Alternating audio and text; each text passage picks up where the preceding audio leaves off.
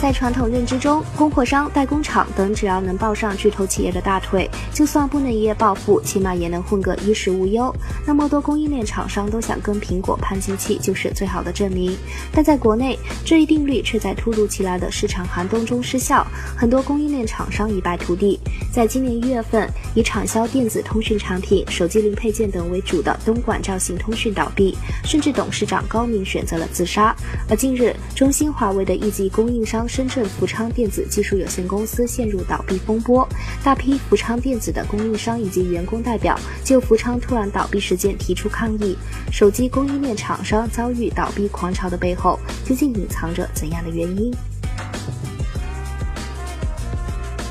供应链厂商从某种程度上看，是依附于手机厂商身上的，以手机厂商的需求为自身生产的指向标，这就导致供应商厂商掌握自身的力度趋弱。若是没有雄厚资金的支持，很难根据时代发展来调节自身生产链条。此次倒闭的福昌为例，其主要生产手机和电话机的塑料外壳，但随着其主要服务对象华为从去年起大规模使用金属外壳，导致福昌电子的订单越来越少，而且想转型升级到金。是外壳业务上也并不是那么简单，最终只能因订单匮乏、资金短缺而倒闭。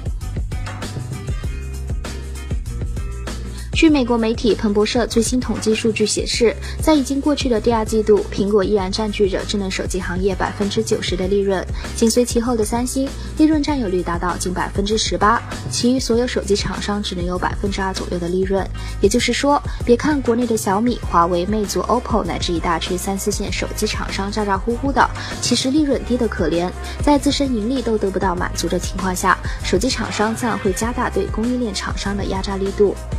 目前整个手机供应链条价格非常透明，其中的利润已经是贴地飞行，完全就是一个微利行业。几乎所有的供应链厂商都如履薄冰，即使是业内巨头，也在不断下调年度营收利润目标。利润的微薄，让供应链厂商手中很难有充足的资金。面对今年不景气的经济大环境，供应链厂商没有准备好应对这场寒冬的羽绒服。在这样的态势下，出现倒闭潮也就在所难免。你对手机供应链厂商倒闭有什么看法呢记得在视频下方评论哦。